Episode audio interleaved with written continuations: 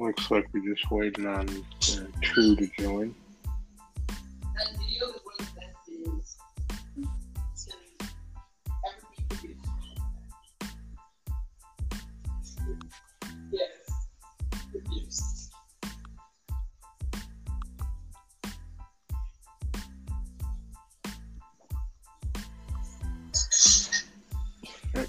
Welcome to another episode of the Time for Some Action podcast. I'm your host, Niall Z, alongside Brother T, uh, True, and DJ. How you guys been this week? Doing good, doing good. Definitely can't complain. Doing pretty good. Another long week of good work. Good to hear. Uh, I'm doing good, brothers. Just got done doing the workout, so I'm uh, uh, feeling nice and nice and uh, exhausted after a good like 30 minute workout, but we're ready to get into it and do some uh, of our weekly talks. I'm saying congrats on finishing your fast too, Uncle. Oh, uh, absolutely. Uh, to everybody that participated in Ramadan, Ramadan uh, Mubarak, Ramadan Kareem, and Id Kareem or Id Mubarak. Uh, congratulations to you too. How did you uh, end in the week? Strong, strong, strong. I had a nice, nice uh, plate of barbecue waiting for me at the end of the road. Oh, okay, fantastic. How uh, did you make it all thirty or? Um, yeah. Oh. Yep. All praises due to Allah. Yes, sir. Held on tight. Good, good for you and it's not as bad as people think. At all. At all.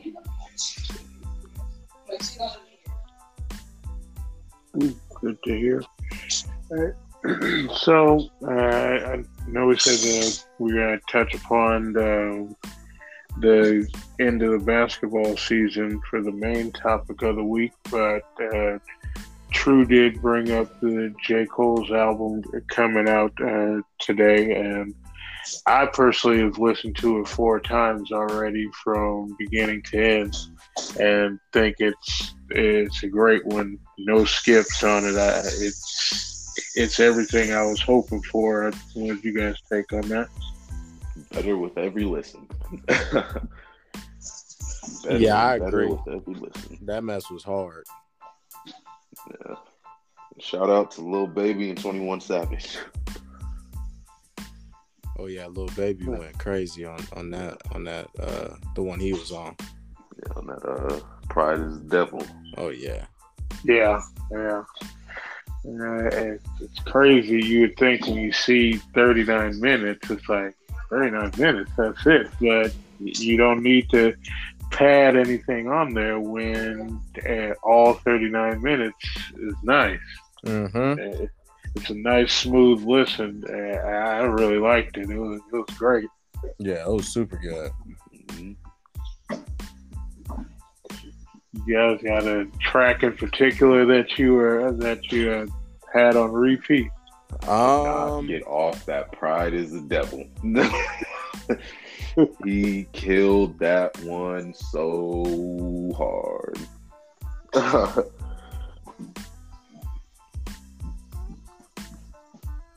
DJ.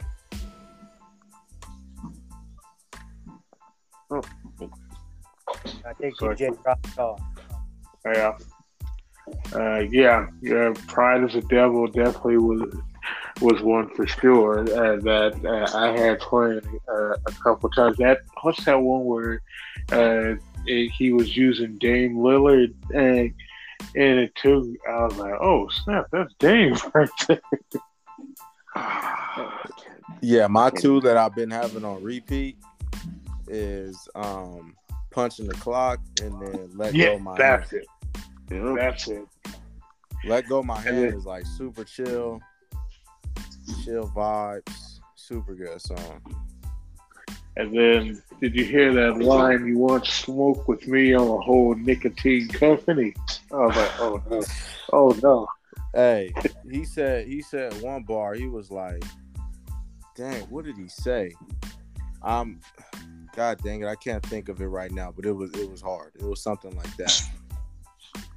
Uh, and this is the type of music I was talking about a couple shows ago. That's like, hey, it. Yeah, I love that uh, J. Cole came out with it, but it's like it's sad that I, I and selfishly that I would like stuff like this on a more uh, on a regular basis. But hey, I'll take what I can get out of it for sure. Yeah, I was having a conversation with somebody about that today. Actually, we can probably get into that later or on another podcast about how these uh these high profile artists starving their fans. Well, I think a big thing that you see is like with J. Cole's project is his quality. You can't Yeah. rush. You can't Yeah. rush quality. You know, say, you for sure can't rush quality, but Yeah, then yeah, you got dudes like Jay Z back in the day dropping every year or two. You feel Yeah, me? yeah. Uh, you got somebody like think about somebody like Drake. You know, he knows that. You know, if he if he holds out for a year or two and he drops an album, it's gonna be number one just because it's so popular. Like we know he's gonna deliver as Yeah. far as quality goes, and then um, you know, just like J Cole, he's a lyricist. You know, Mhm. there's not many like that because a lot of these dudes they rush their projects out and they're not really talking about much. It sounds the same, you know. So I think that's just the exchange is for J Cole. It took what since twenty what was that eighteen? When, when did his last project drop? Uh, I mean, if you want to count Dreamville, that's 19. Nah, that don't count. No, Yeah. that doesn't. If you gotta say, if you want to count Dreamville, that's 19, but 18 was KOD. Yeah. So Yeah. you know, a good no three Yeah. years. I mean, J. Cole's not as bad about that though. J. Cole will drop interludes and stuff, or not interludes, but you know, little singles here and there more often than people like Kendrick. Kendrick, that dude's a ghost. cold turkey. Is he still alive? Man, I mean, I guess his last album, what technically was the Black Panther album. nope. No. Damn. Because that would be the same thing. That would be the same thing as like Dreamville. Yeah, yeah, good point. I said, damn was the last. The last, last one. time and, we like, heard his voice was that, yeah. but the last album was 2017, which was my senior year. I remember too. Wow. Yeah, that that um, I remember being on the bus on the way back from the senior trip, bumping, Man, Yeah. and that was four years ago now. that's wild, man. Yeah, No, I I, mean, that- I mean, go ahead, True. I was gonna say that just that just goes to show. I mean, that's like everybody from that camp, really. I mean, Schoolboy is like Schoolboy and SZA are like the two most frequent artists to drop from that but label. Schoolboy If you- Q, he hasn't dropped in a minute either. Yeah, Schoolboy doesn't want to rap anymore. Oh, he said it himself. Ever since Mac Miller died, he don't want to rap anymore. Yeah.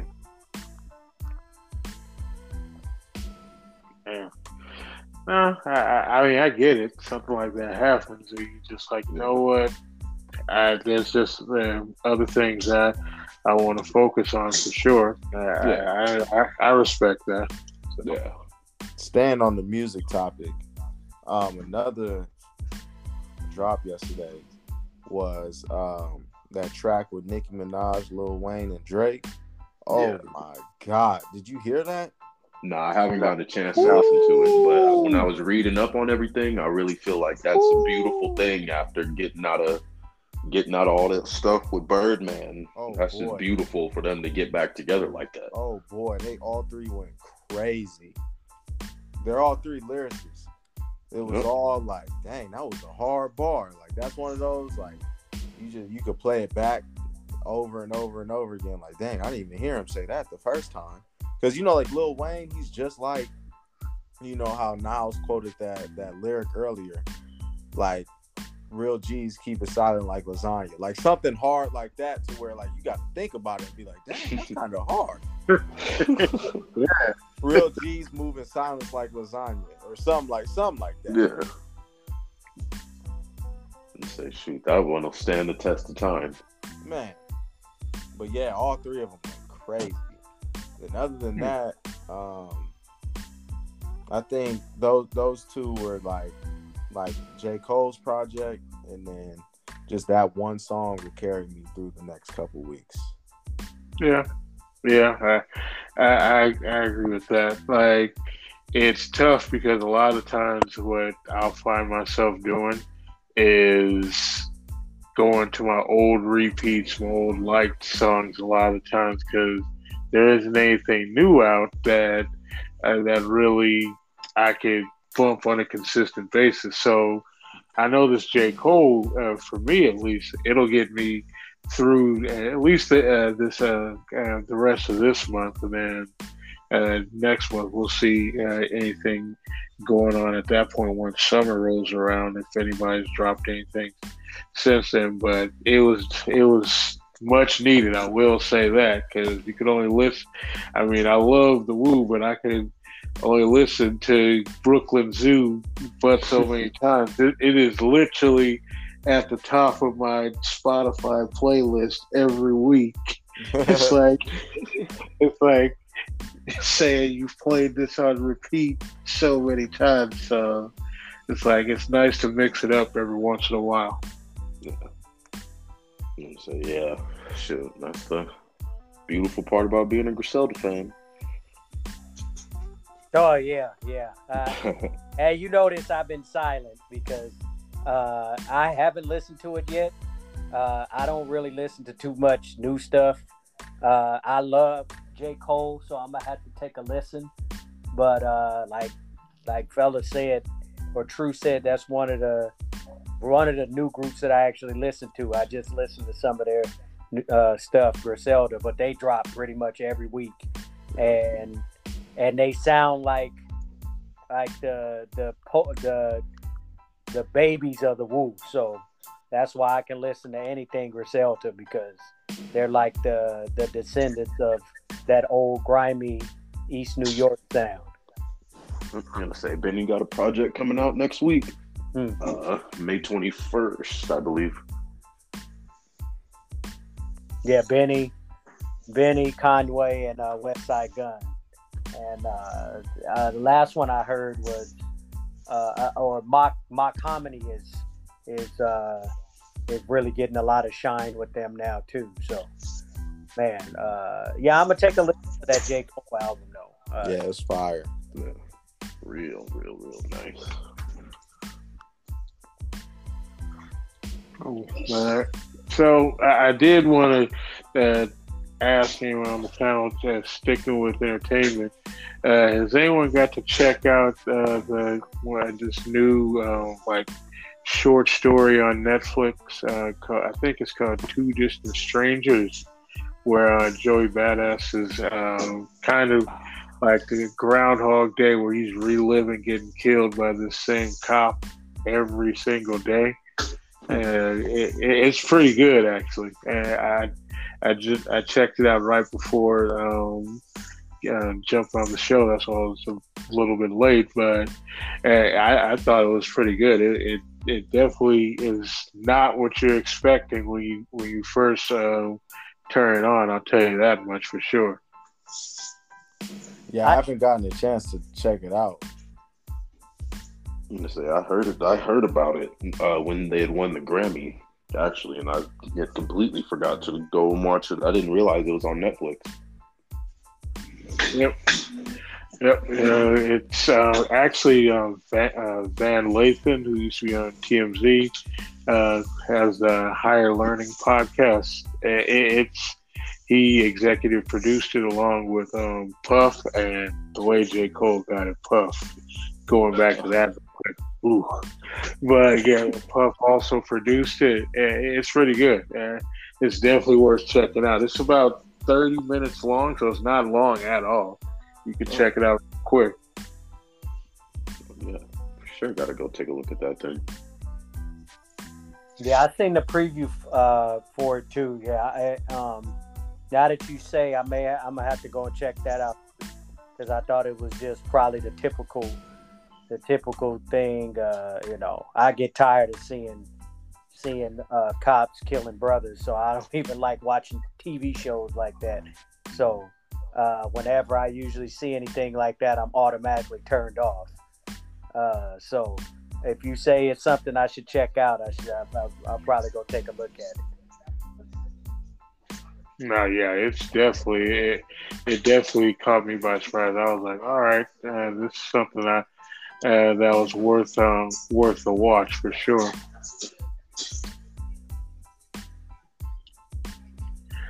Uh, all right, so I guess we can kind of shift gears to the main topic, unless did anybody else uh, have anything they want to discuss beforehand.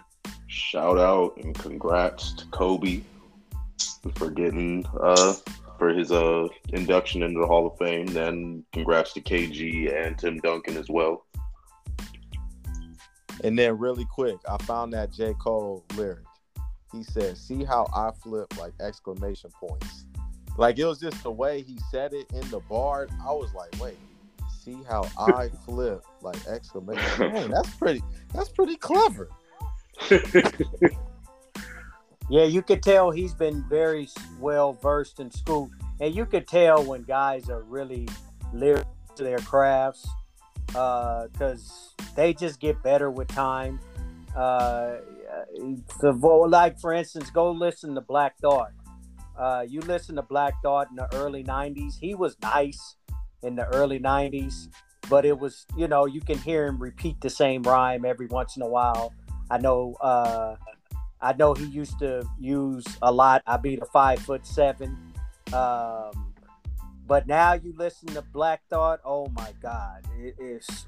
If you haven't heard that 10 minute freestyle that he did on uh, Funkmaster Flex about 10 or uh, about two or three years ago, you just mm-hmm. know uh, the ridiculousness of somebody who really pays attention to their craft and you see how much they improve and you see how much they uh, start to open up their repertoire uh, to lyricism. And you'll have guys that uh, make your head spin with some of the metaphors that they come with. So uh, I, I, he is definitely schooled and well versed from from the old school heads, and you could tell that he studies his craft really well. Yeah, yeah. I give I give that project like a I would say like an eight out of 10, 9 out of ten.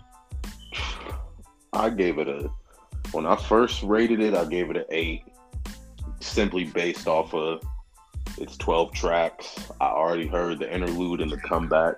Yeah, were the rollout songs, so I'm not going to count those in the grand scheme of the album. So out of ten tracks, I liked nine out of ten, not not including that last one. But the more I've gone back and listened to it, I'm like, okay, yeah, this is fire. Yeah.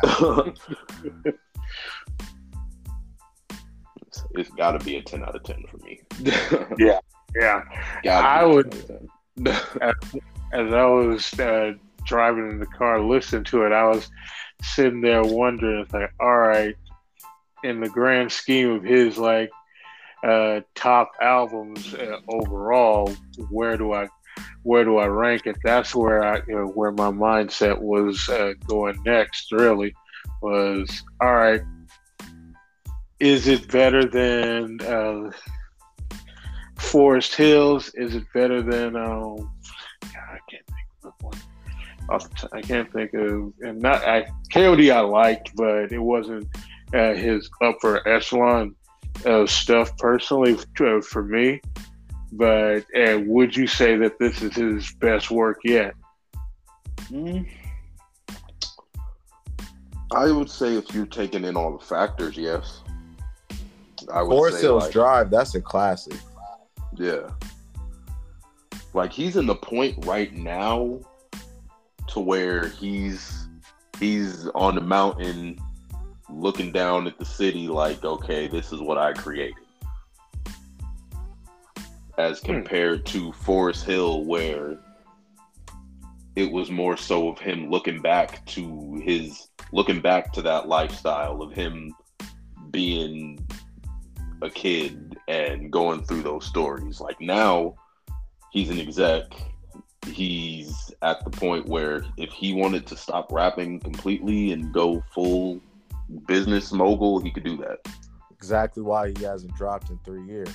And Exactly. for, for those points you made, you could very easily say this is probably, you know, one of his best albums.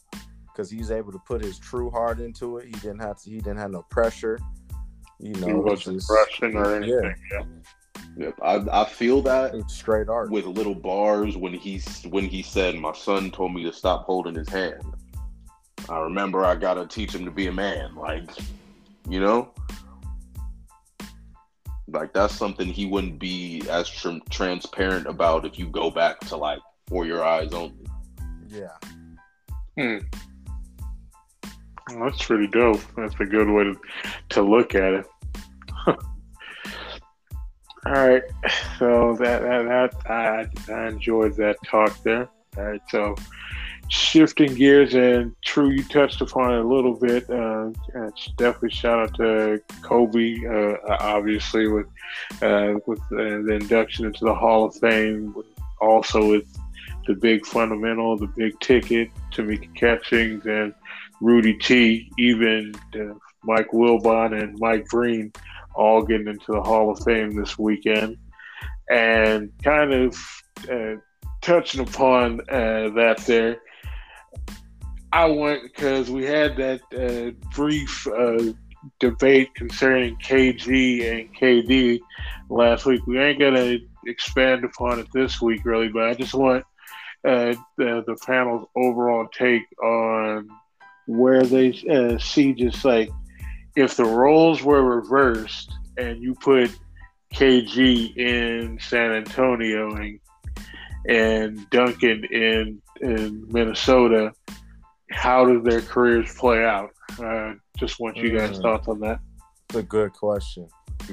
I mean, That's KG is always gonna be KG, but But I think him being that with David system. Robinson and Pop Yeah. his whole career potentially would have he would have had Tim Duncan's career. exactly, that's exactly what I was gonna He would have say. had multiple rings. I I agree. I agree. I have no disagreement with that at all. I can't even elaborate on that because uh, um, you put KG with Pop, David Robinson, Tony Parker, and um, and Manu Ginobili, and then the cast of guys that would come in Wow. uh, around around San Antonio for that whole time that um, uh, the big fundamental Tim Duncan was there, and um, I definitely think he would have the same career, and uh, Maybe even better. maybe even better, because to yeah, me, I'm, I that's think- what I'm just thinking. I'm just thinking like Mr. Fundamental. We Yeah. talking athletic Yes. and skill. Yes, athletic, skilled, can do everything. And to me, he was more of a vocal leader than Tim Duncan. Yeah, Tim yeah. Duncan Yeah. more of a a uh, just a leader by example, but KG would actually get in your face. And uh, now there could be one contrast to that.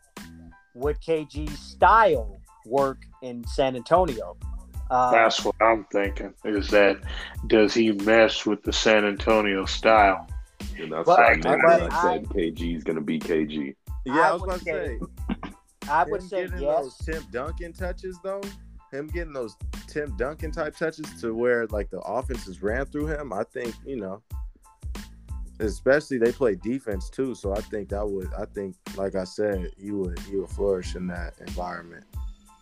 and and I would say yes because um, you know they had a they had a guy that of course wasn't as good as um, as KG uh, and Stephen Jackson who was you know what kind of personality Stephen Jackson has and um, and he's definitely nowhere in the atmosphere of of a uh, KG and uh, Pop to love Stephen Jackson.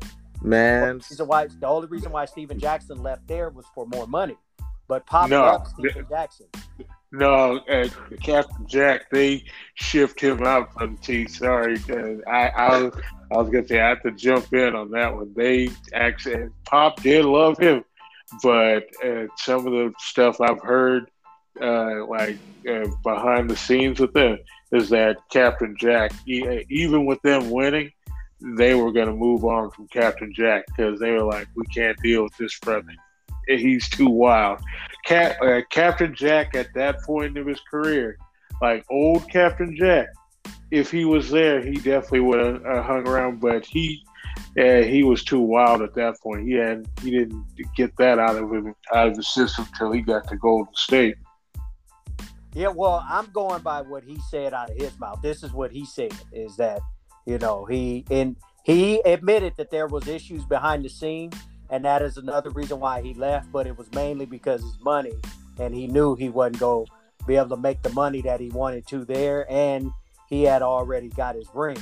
But I mean, without saying, uh, I think if they dealt with Captain Jack, they could deal with Garnett, and Garnett wasn't nowhere near of uh, uh, uh, he was a personality on the court, but off the court, uh, he wasn't anywhere in Captain Jack's neighborhood. Before we get off the subject of Captain Jack, you guys have to watch that episode of All the Smoke with Gilbert Arenas. Fire.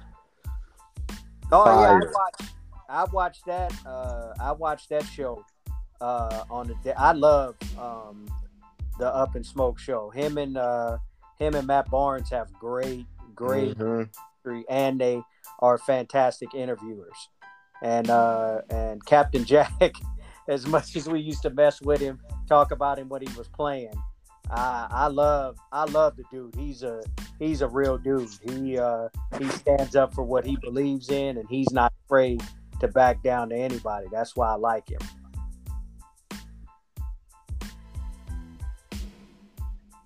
So,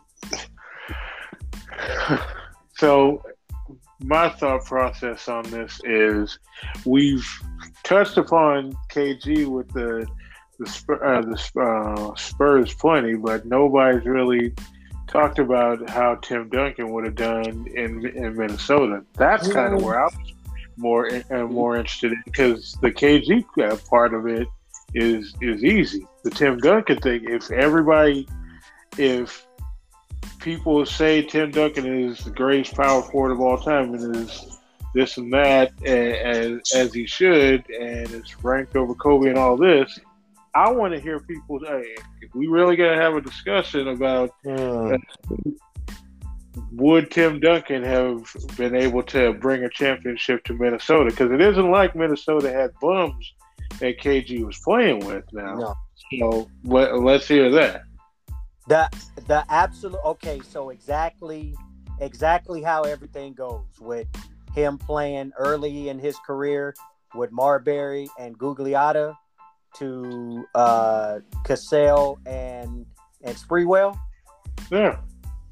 I, yeah, I it's difficult because Shaq and Kobe were there and I, I and Flip Saunders was a great coach. Uh, but I don't know Yeah, if he if he, But I don't Everybody I don't- says Tim Duncan is this great, great player, and I'm not taking anything away from him.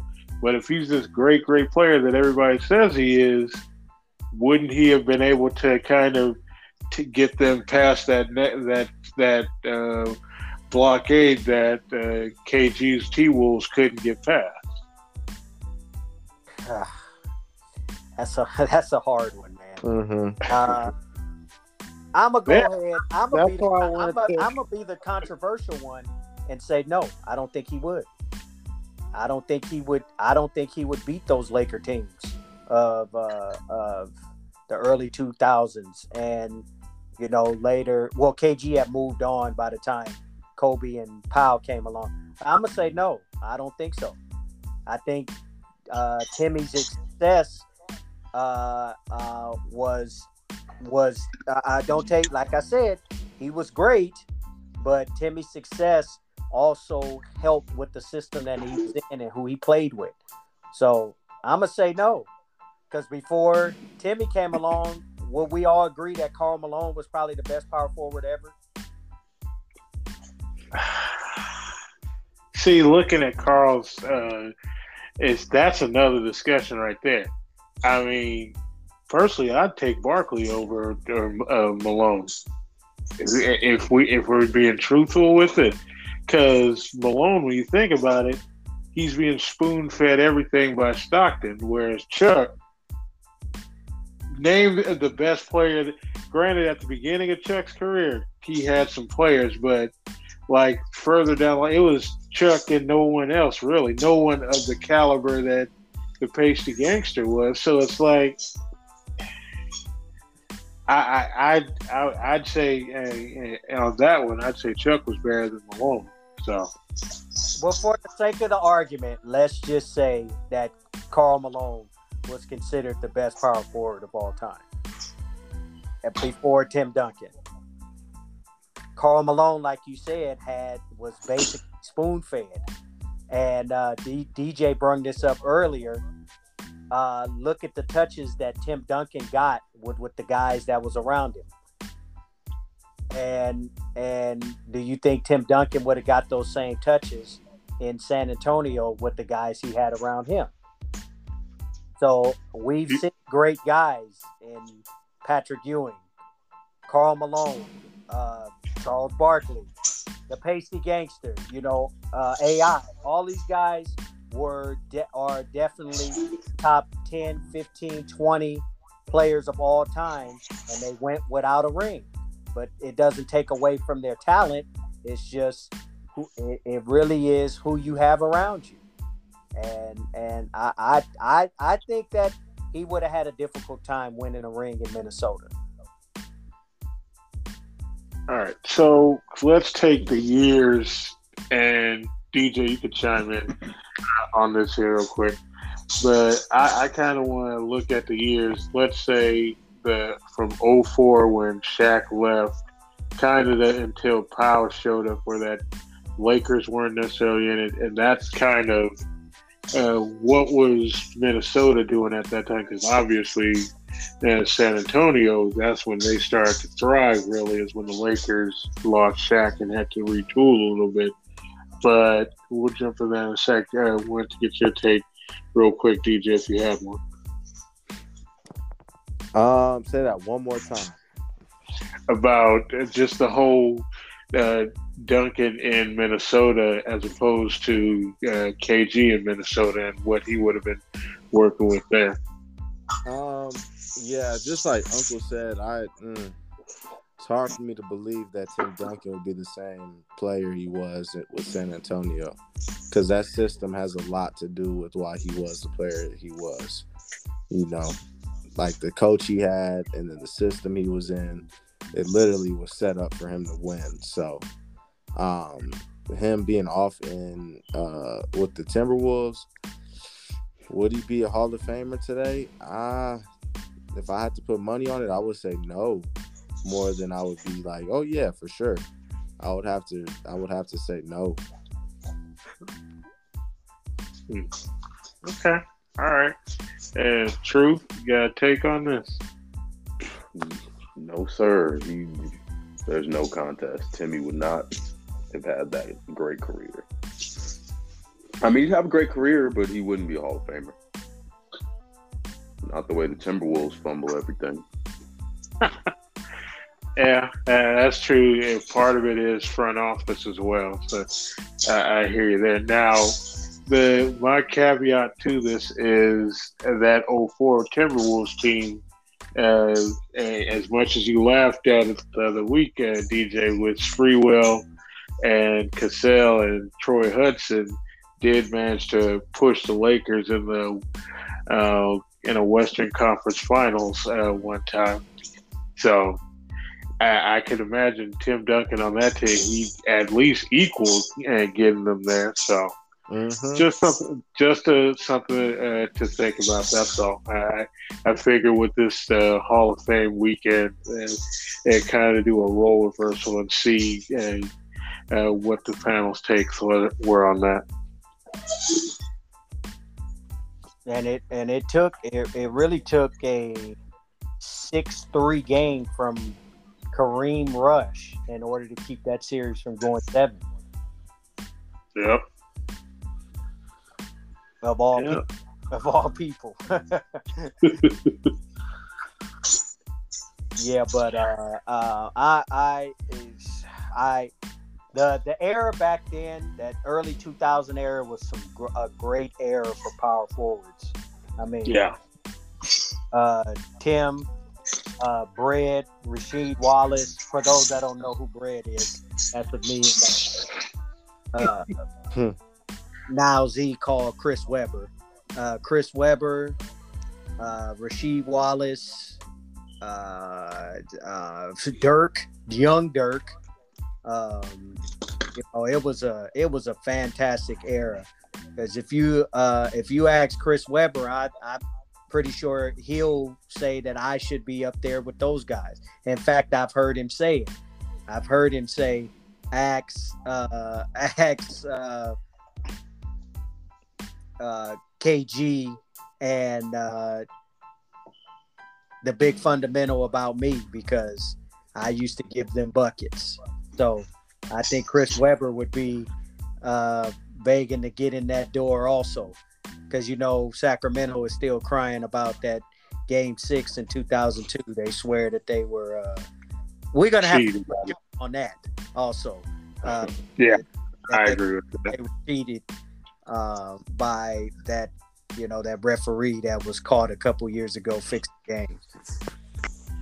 Now, and even uh, to, to add one more power forward into that, uh, Rasheed, because uh, on talent, I, I argue Rasheed is the most talented out of all of them. Out of He all, was the first one that the first big man that like power forward, superstar power forward, at least that was out at the three point line, had the ridiculous post game and the the mid range. He was just crazy. I thought you were gonna say ridiculous bald spot. yeah, Rasheed was just great. But people sleep on Rasheed. Bro. I mean, I watch him, man. Some of those old games, I'll go back and watch against the Lakers, and and man, it, it's it's just too bad that he was too crazy when he was young, and then when he got too old, he his skills diminished. If he could have put Yeah. together, by the time he calmed down, he was too old. If he could have put together calming down and being and being uh, in his prime, oh my God, we'd be talking about Rasheed as maybe being uh, in the top five. I I say top five power forwards all time because there's nothing Yeah. to do. He can defend. He can step out. He can go take you in the pole. He did everything, everything. But you don't hear anything about him because Rasheed was Rasheed. He beat to his own drum. He was for me. He was like the offensive Dennis Rodman. Yeah, yeah. It, he, he, it, it's it, you just look at those old Laker games, and the Lakers had no answer for him. Like it, it would just be sad whenever you'd see AC or Horry down in the in the bar. Even Shaq, even Shaq against it, it'd be like Yeah, Shaq had issues with him too. you couldn't do anything with that guy. Nope. They, the Lakers absolutely never had any ans- answers for Rasheed hmm anytime they played him. But yeah, that's shoot late. Uh, well, not late '90s, but that's early 2000s basketball. That's the age of the power forwards right there. Yeah, absolutely. Absolutely. All right. So I kind of wanted to also hit the uh, end of the of this uh, regular season and kind of get you guys' take on what do you think, especially after seeing what the Clippers pulled tonight and Oh, losing on purpose. Yeah, they lost on purpose to Houston so that they could uh, drop to the four seed. So that's all you need to know where their mindset is right now. But Why don't they do that? Who, do, who are they going to Flip. play? Because if the Lakers win the last two games and end up getting the sixth seed, then they would have they're to. avoid that. Right. Yeah. Oh. Hmm. Wow. Weenie. And they would play. They would. I think they would play Dallas. Yeah. Brown. Dallas. Yeah. So they, uh, and, and it ain't like Dallas would be a, would be a cakewalk for them, But I don't think they're yeah. trying to avoid them. no, I would try to avoid the Lakers. Well, nah. I think- Dallas, I think- nah, Dallas almost knocked the Clippers out too. Yeah, yeah, but I think last year, and they didn't even have Porzingis. I think I would try and go at Dallas before I tried to go at the Lakers in the first round. Well, yeah, People just better hope-. People just better hope the Lakers just something don't click. They because if it if it clicks, man, it's go it's it's gonna be bad. If it clicks, it's gonna be bad. Yeah, Andre Drummond, that dude had back to back games with almost like 20 rebounds.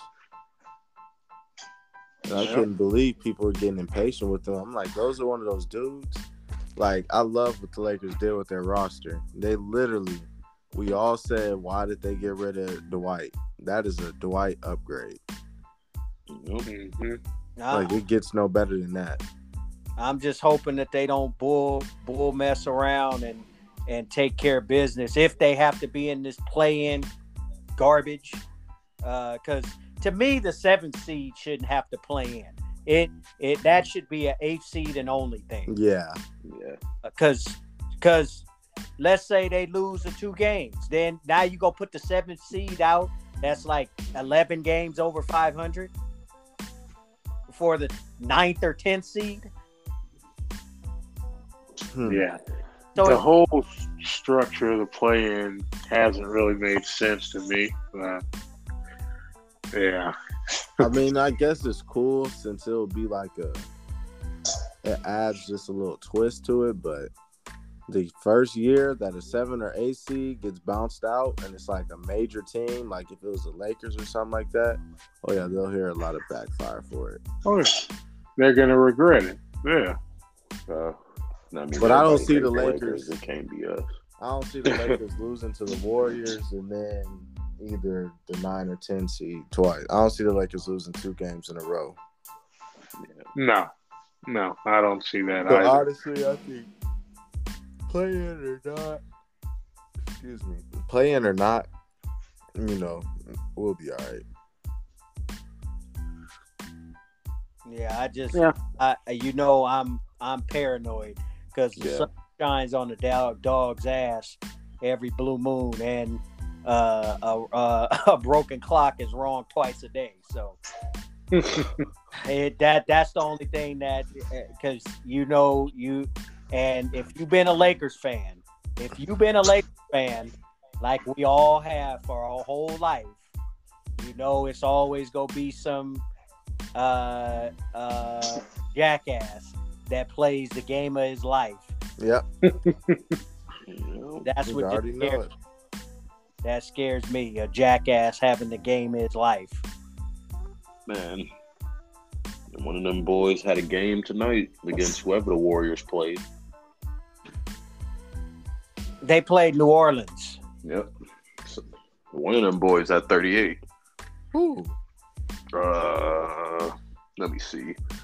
on the Warriors? Yeah, it was uh, Jordan Poole, 38, 4 and 6. Thirty-eight.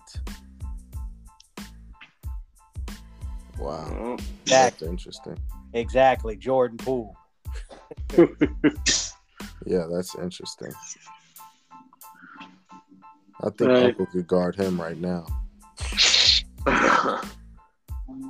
I know you're not going to get 38. THT, shoot, THT ain't ball hogging. Hey, I'll let THT ball hard. I'll let him his do it if he ain't giving me no heart attack. In a Yeah, game that brother, he does close. turn the ball over a lot, but shoot, this is like his rookie year, so exactly. I'm like, that's hey. what. That's what I'm saying. It's what he's showing right now, oh boy. I mean, That think boy about done it. shortened my life five years, man.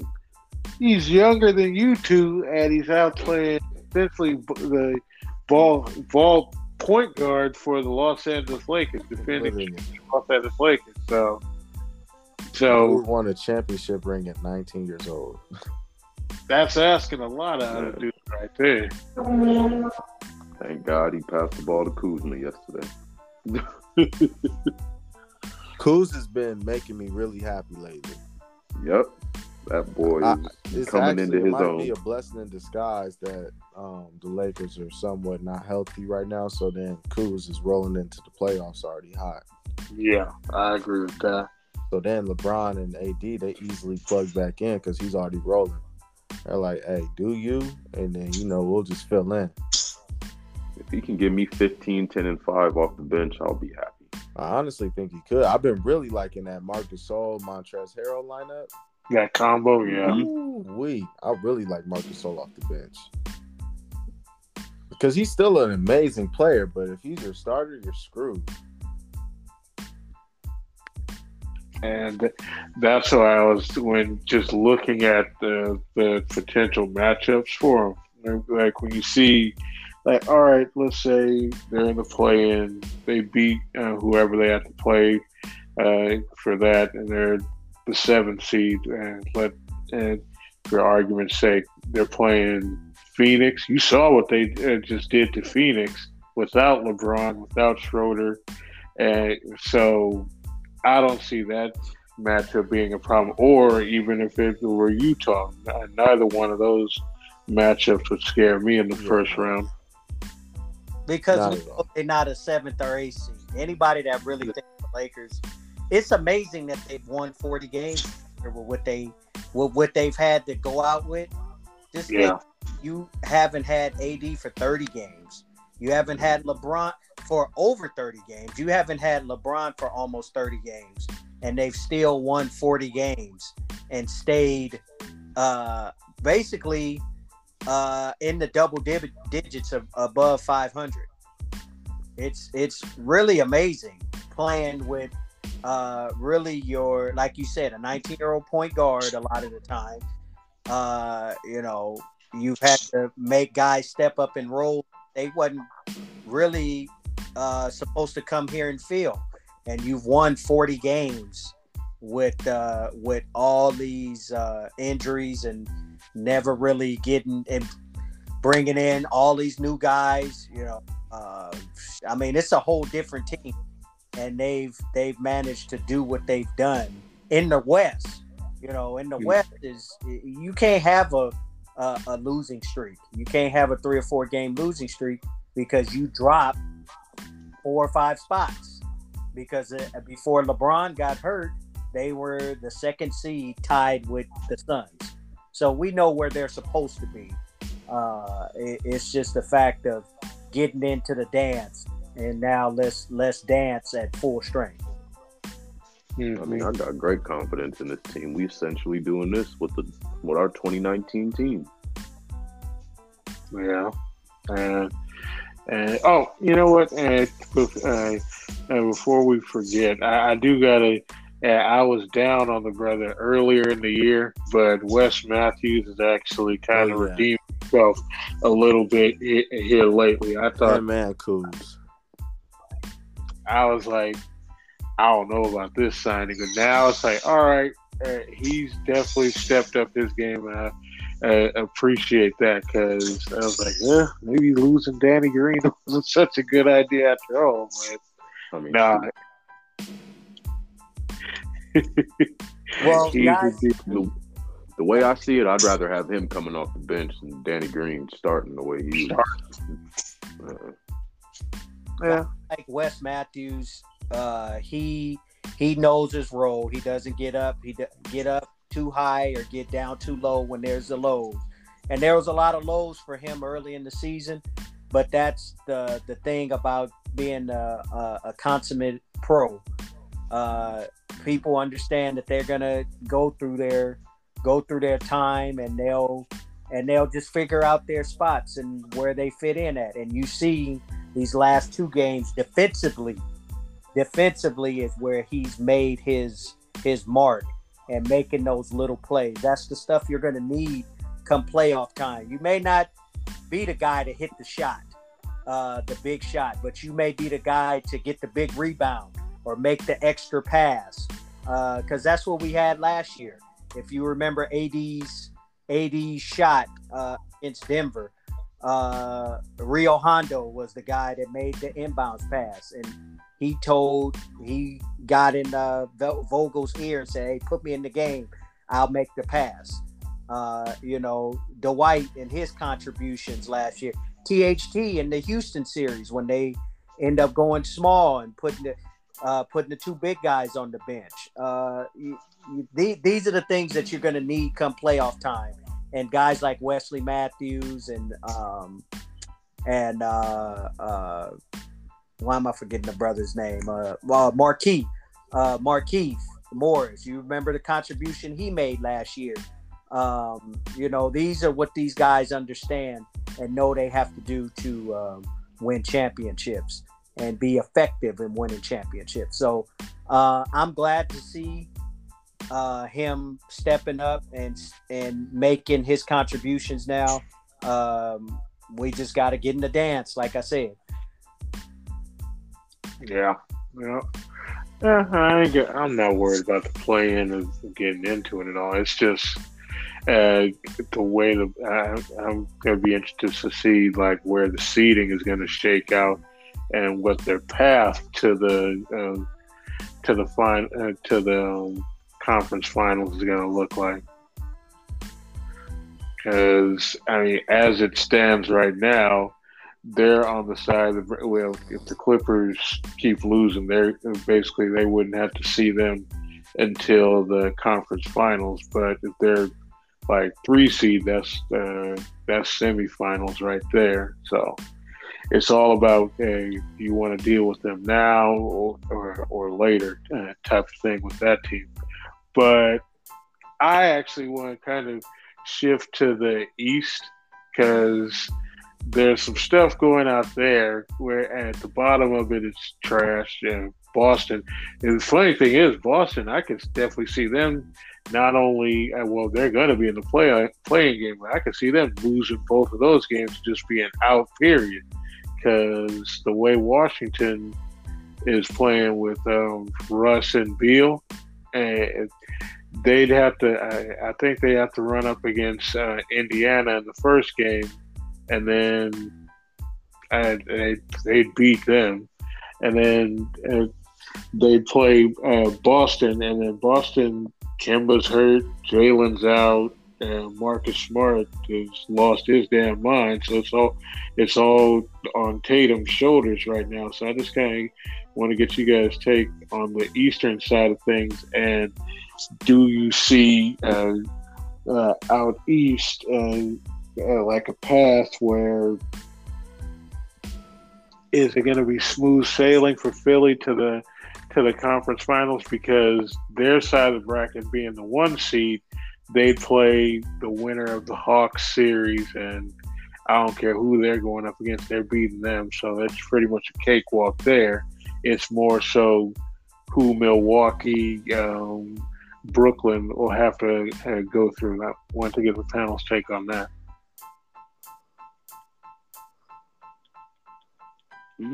Go ahead, DJ.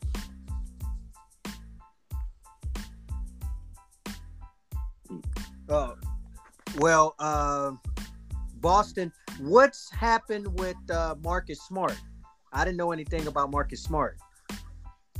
Have you? You must not have been watching lately. That dude, he he plays hero ball now. Like he always is trying to take, uh, uh, pull up uh, twenty five footers and will wave off Tatum, wave off Kemba, wave off Jaylen when they're there. Make dumb decisions. Like it, eh, he acts like he's the best player on that team when at best he's the fourth best player. Yeah. Oh no. yeah. Well, we've we've talked about Boston all year about how uh, how they've struggled. They've struggled mightily, and you know, with all that talent, it's just amazing how uh, how they have not been able to uh, come together and uh, into fruition. Um, I, I, I'm still not sold on Philly getting all the way. Uh, I I still think that Brooklyn is going to uh, be able to uh, if they have to face them. I think Brooklyn's going to be able to uh, um, handle them. Uh, the really the wild card for me is Milwaukee. Uh, what will what will Giannis, the two-time reigning MVP, be able to do this playoff series? Is he finally going to be able to get over the hump, or is he going to continue to hit that brick wall that he's hit these last uh, two or three years? Um, unless unless Milwaukee for me uh, makes that jump, I still think Brooklyn is is the is the team to get get there. Um, and then you have a feisty Miami team in there, and you have a feisty Knicks team. I'm amazed about these Knicks. You know, uh, Tom Thibodeau. I think he's he's earned Coach of the Year this year because the Knicks. Uh, I just looked at some of the guys that they have when the Lakers played them the other night. They all they do have a lot of also rans, you know, and no stars on that team that you would consider stars. I mean, uh, uh, Julius is having an unbelievable year, but uh, the East is just kind of gonna be like how it's always is, uh, just kind of grimy, grind it out. Uh, whoever is standing last uh, will will be there in the end, but uh, I still think it's Brooklyn's to lose. I just um, with Ben's lack of offensive uh, uh, uh, versatility. Uh, I think that you need a guy that in the last minute, especially in the playoffs, a guard that can really break you down and score. Uh, not only set people up, but score. Uh, Embiid, the last big man to really dominate and take a uh, team to a chip was, of course, the Diesel. Uh, but the Diesel had Kobe, and Ben Simmons is nowhere near Kobe's atmosphere offensively. Uh, and that's what opened it up for Kobe because the playoffs, I mean, that's what opened it up for Shaq because uh, the playoffs slows down and uh, and and slows to essentially to a crawl, and you're going to have to have to have that inside outside guy, and that's what I think uh, Brooklyn has over um, over Philly and essentially what Brooklyn has over everybody is that inside outside game. Um, so uh, I still give it to Brooklyn, but uh, my sleepers, of course, is Miami. And uh, man, watch out for those Knicks, man. You never know. Uh, you play defense in the playoffs, you can make some noise. Yeah, but I, will let uh, DJ jump in. Then I, I want to kind of respond to that. But uh, go ahead, DJ.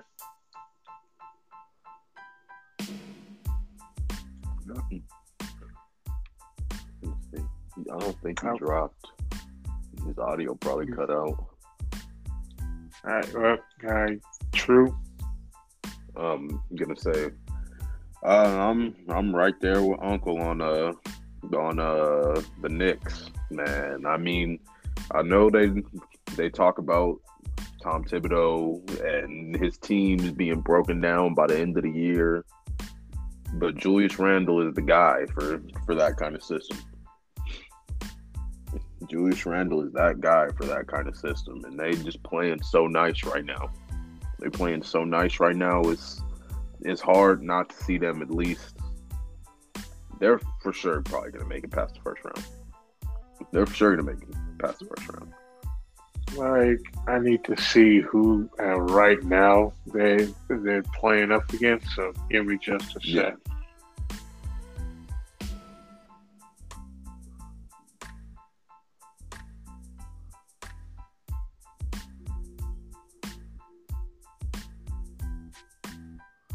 But then also, you can't deny Brooklyn I'm never sold on the Sixers ever.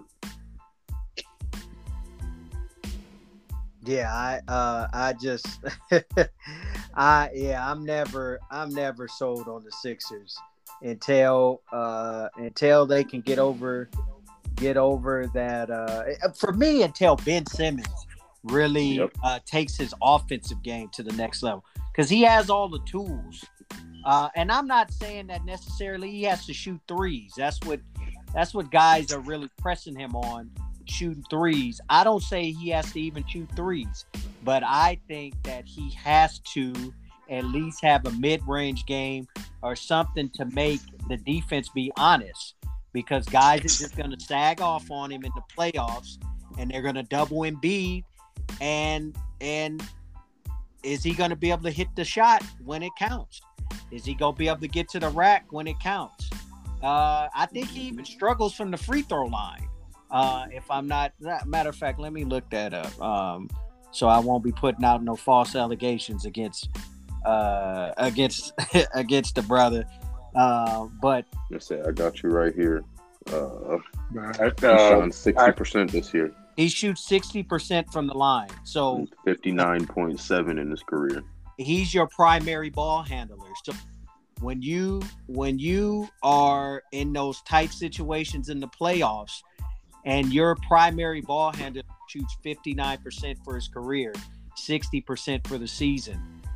Uh, that that is um that is something that you have to be weary about um uh, come playoff time. So um we're gonna see, but I, I I'm I'm just I can't put my bottom dollar on Philly uh, for with some of those deficiencies that they have.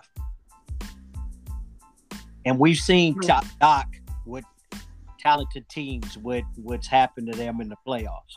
Uh, you know, from of course uh, the, the the the Clipper days.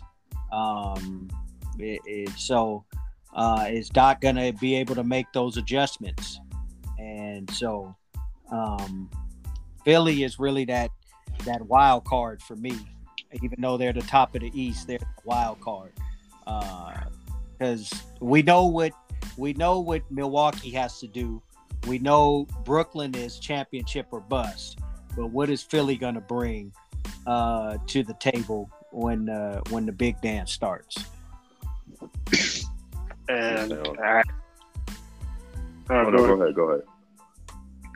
No, I was just gonna say I, I ended up finding who they're um, they're playing at, at um at, at, New York. They're play, they'd be playing um at Milwaukee. So a as a, a three six. So that right there Yeah, will kind of give us an idea. Like, all right, yeah. Is this real or if, and that could be a question for both teams is this real with um, new york or is this real with uh, milwaukee if, if it's real with milwaukee they put that team away in five um, uh, five six games at the most if it's uh, real for the knicks then, then they should be able to overcome That's intriguing. That's an intriguing matchup. First round matchup.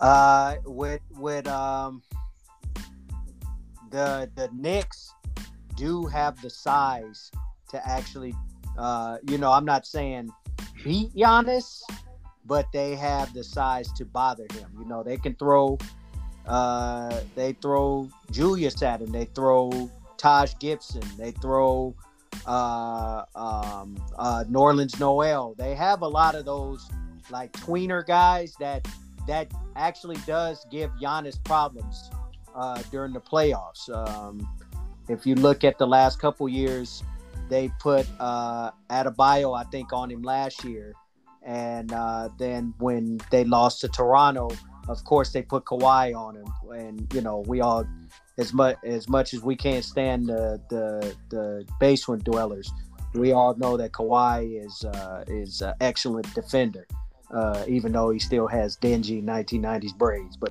we're not going to do that. Uh, um, but though the Knicks have a lot of guys that actually give Giannis the type of problems uh, that he usually has in the playoffs. So it's kind of like tweener guys, wiry.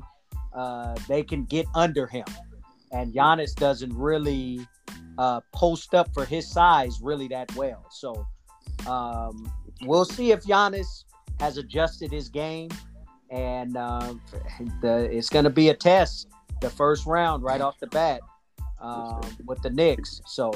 Uh, and will the Knicks, like uh, like Niles E said, will they be able to rise to the occasion, being this young team? They do have uh, some veterans on the team that will help them you know, uh, D Rose and like I said, Taj Gibson and, and some guys that have experience. But uh, you are very young still. Uh, what's your core for the Knicks? hmm well that would be a good matchup if it holds that one. Yes, Said I need to go look at that Miami tape from last year. yeah, Miami, Toronto. Miami. God willing, if Giannis has any injuries. Yeah, I let I let him slide from last year because he did hurt his ankle in Game Three. Uh, um, although they they uh, had lost the first two games, but he did hurt his ankle in Game Three. But he was having trouble those first two games um, uh, with Miami's defense. So uh man, I think it's going to be a fantastic playoffs. I just can't wait until uh, the dust settles with all this stupid play-in game. I freaking hate this. I thought they just do it one year uh, because of the whole bubble thing, but this having it normal, and it's not just because the Lakers are there. I just think that it's uh, unless you're doing it for the eighth seed, and unless teams are uh, conscious, consciously in striking distance, what is the regular season for then? I know we want to get well, I want to get back on to talking about the playoffs, but I just got to ask that question. What do you have the regular season for? You've had 72 games in a normal season, you have 82 games. What the hell do you need a play in game for? If you didn't do it in 72 games, you shouldn't have another week to do it. It just it's stupid. And yeah. All I know is they want those extra games for revenue. I was gonna say, there you go, and that extra cash. But it, I, it's that, and it's supposed to be to like curtail people from trying to tank. Basically, it's like, all right, we've got these teams that, like, after All Star break, within a month after All Star break if they know that there's nothing to play for. Because, like, think of it this way: a team like uh, Washington, who's the 10 spot out there, if there wasn't any play-in game, they probably would. You probably wouldn't be seeing Russ uh, do what he's been doing. Well, maybe Russ is different because that runs crazy, but uh, normally they wouldn't be trying to fight as hard because it's like, well, what do we got to play for? If we might as well try to get our um, lottery uh, ping pong balls up as much as we can. So let's just shut everybody down in in late March, early April, and just not play anybody in, until the season is over. So I think that's a contributing factor to it as well. Is that they're wanting to make sure that and, the teams at least try to stick it out a little bit longer. At least if you're close to that play-in range. Uh, but to, teams like Chicago, who kind of threw everything in, making that Vucevic trade earlier in the year, they're kind of screwed because they're they were like a couple games out of the play-in, but a couple games out of the lottery. Now they're not in the play-in anymore they just dumped all their uh, first round picks. So that squad that they got uh, there with LaVine and Vucevic and everybody there is who they got to roll with because they used their first round picks. So it's kind of a risk reward how the plan is going to go if they end up keeping it uh, moving forward. Yeah, I, I I can see I can see your point. Um, you got to find a way uh, other than this. I think uh, you know if you got to start, you know, finding teams draft picks. If you tanking, hey, uh, your balls get cut down in the ping pong. You got to play out. Uh, it's it's. I just think it's it's ridiculous that we're even talking about. Uh, I mean, and we gotta we gotta look at we gotta look at uh reality. The defending champions may not make the playoffs. Even though they're 10 games and in the seventh seed, they may not make the playoffs. And that's a that it, it's a reality because uh, you know we know from this season that injuries happen, uh, uh, freak things happen. You know, COVID still exists. What if uh, you know who's to say we don't we don't get a COVID, you know, COVID positive test or something. Uh, it, it, it's it's still it's still a um, a possibility. So that's all I'm saying, and and that goes for that goes for all the teams because uh, I think Golden State is very deserving of being in the playoffs.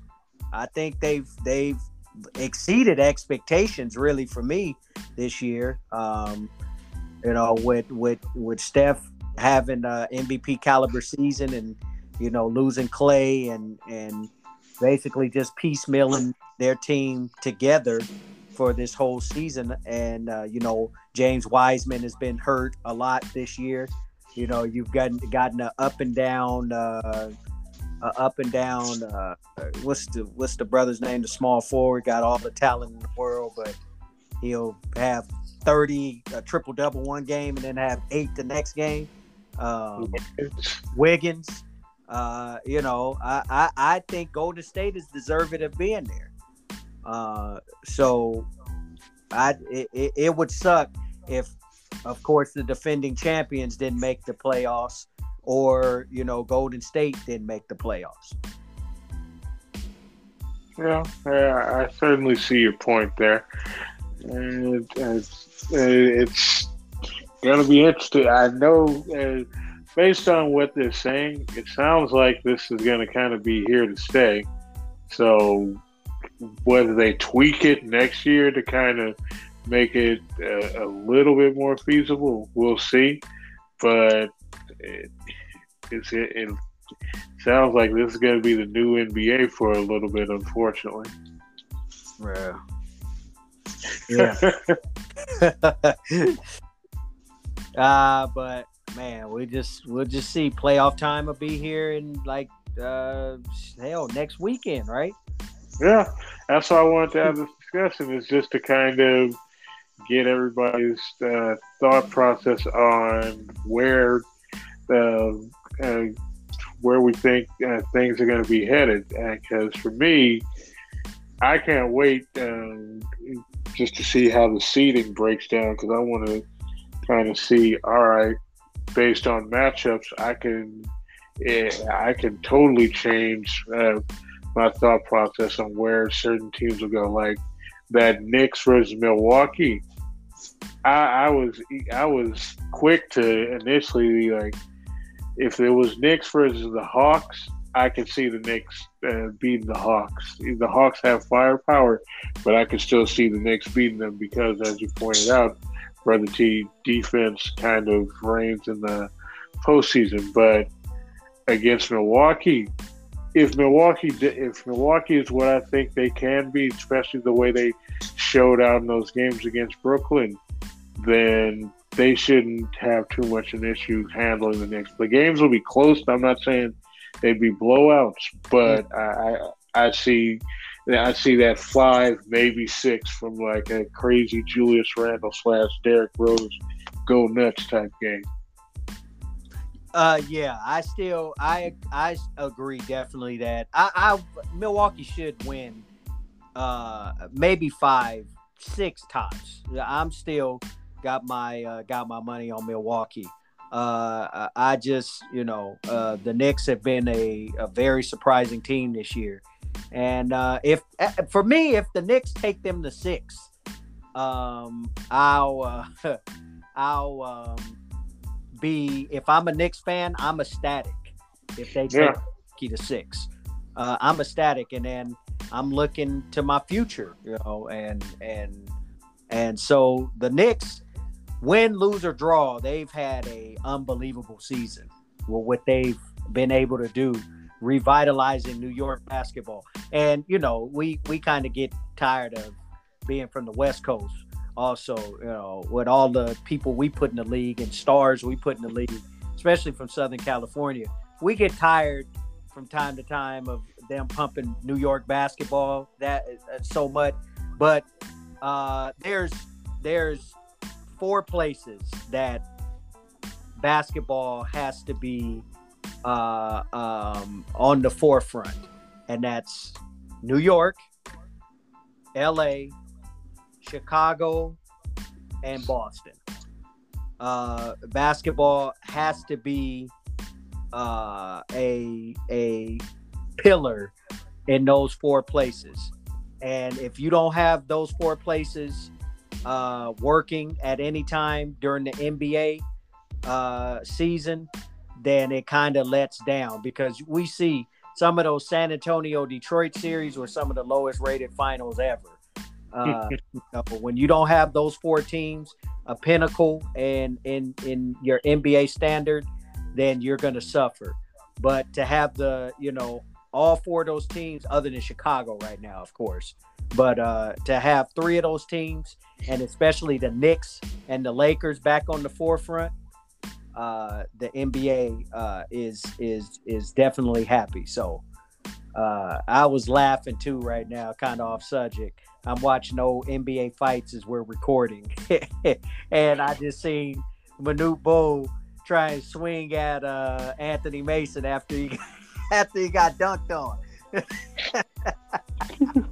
and Manute's left hook was so long. And Anthony Mason has uh, definitely hella good head movement because Manute's arms look like the alien when he when he tried to when he tried to grab him up. uh, sorry, I'm off subject. It was just funny.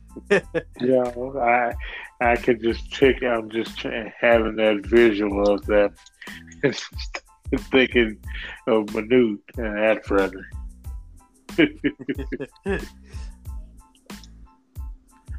Oh shoot! But yeah, uh, that's kind of what I wanted to hit upon this week. Does anybody else have any other topics they want to touch before we close this out? Oh no! Uh, I just want to thank uh, thank my my co-host, the head guy, the man in charge on uh, on um, the show, and that's Niles E. Because this brother has been pumping out shows this week's this week left and right. So I just want to thank that brother for giving uh, for giving a uh, wide variety uh, to the people, and so uh, thank you, brother, and you keep us going. So. Uh, mm-hmm. Big round of applause. Yes, yeah, you keep us going. So uh, we're gonna keep pushing and giving you this content and uh, again, of course, we thank the fans for uh, everything that they've um, brung to the, the the podcast so far, and we're going to continue to get better and better, as my father would say.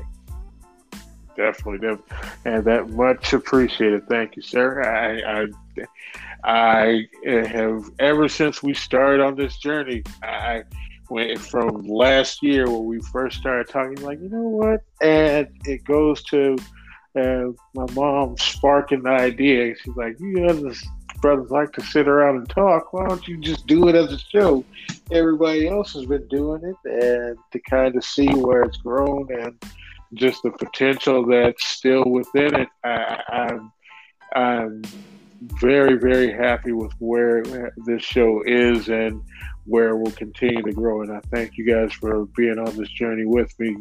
You, Brother T, uh, my uncle, my brother, uh, uh, DJ, my, young cousin, and my brother, Brother True. I appreciate you guys, as well as my uh, special guests that I bring on every once in a while. Uh, thank you from the bottom of my heart, all you guys. You don't know how much this really means to me that you guys are willing to do this with me. Appreciate that. Yes, sir. Absolutely. Anytime, anytime. And we've been doing this. We've been doing this since we was uh, since we was uh, from the cradle. So